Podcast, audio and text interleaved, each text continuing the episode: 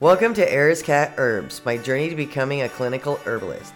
This podcast is mostly readings of our blog posts. To find more information, including a member only area, visit www.arizkattsherbs.com. Welcome to the podcast. I'm your host, Athena Herder, or Arizkatt. Really quick, let's get the disclaimer out of the way.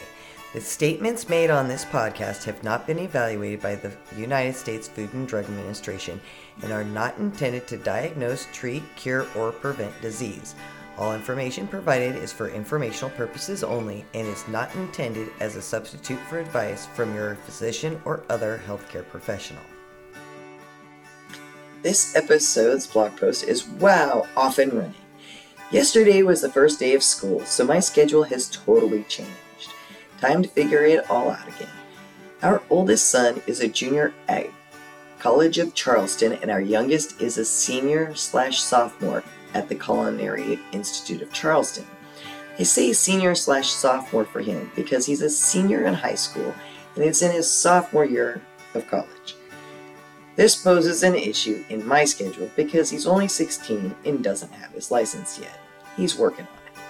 This means he takes the mom taxi to and from everywhere he needs to go. Given that his school is an hour's drive from us and his classes last anywhere from three to five hours, I normally tend to stay around the area. Now that I'm in school too, I thought this would be great. I drop him off, go to the library, get my work done, pick him up, go home, have the rest of the day to get other things done. Well, not so much. The library at school is closed to the public. The public library down the street opens at 10 a.m., but his classes start at 8 most days. Not sure if local or county parks have Wi Fi. I need the internet to do research and post my write ups.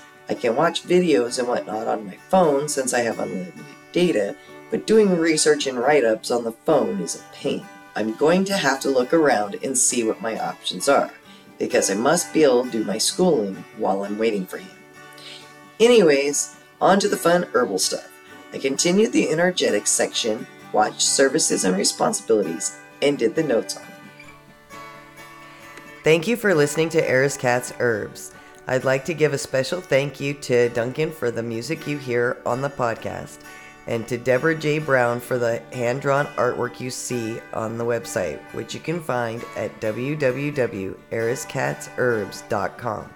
Thank you again for listening to Arizkatts Herbs, and I hope you join me next time. Till then, take care.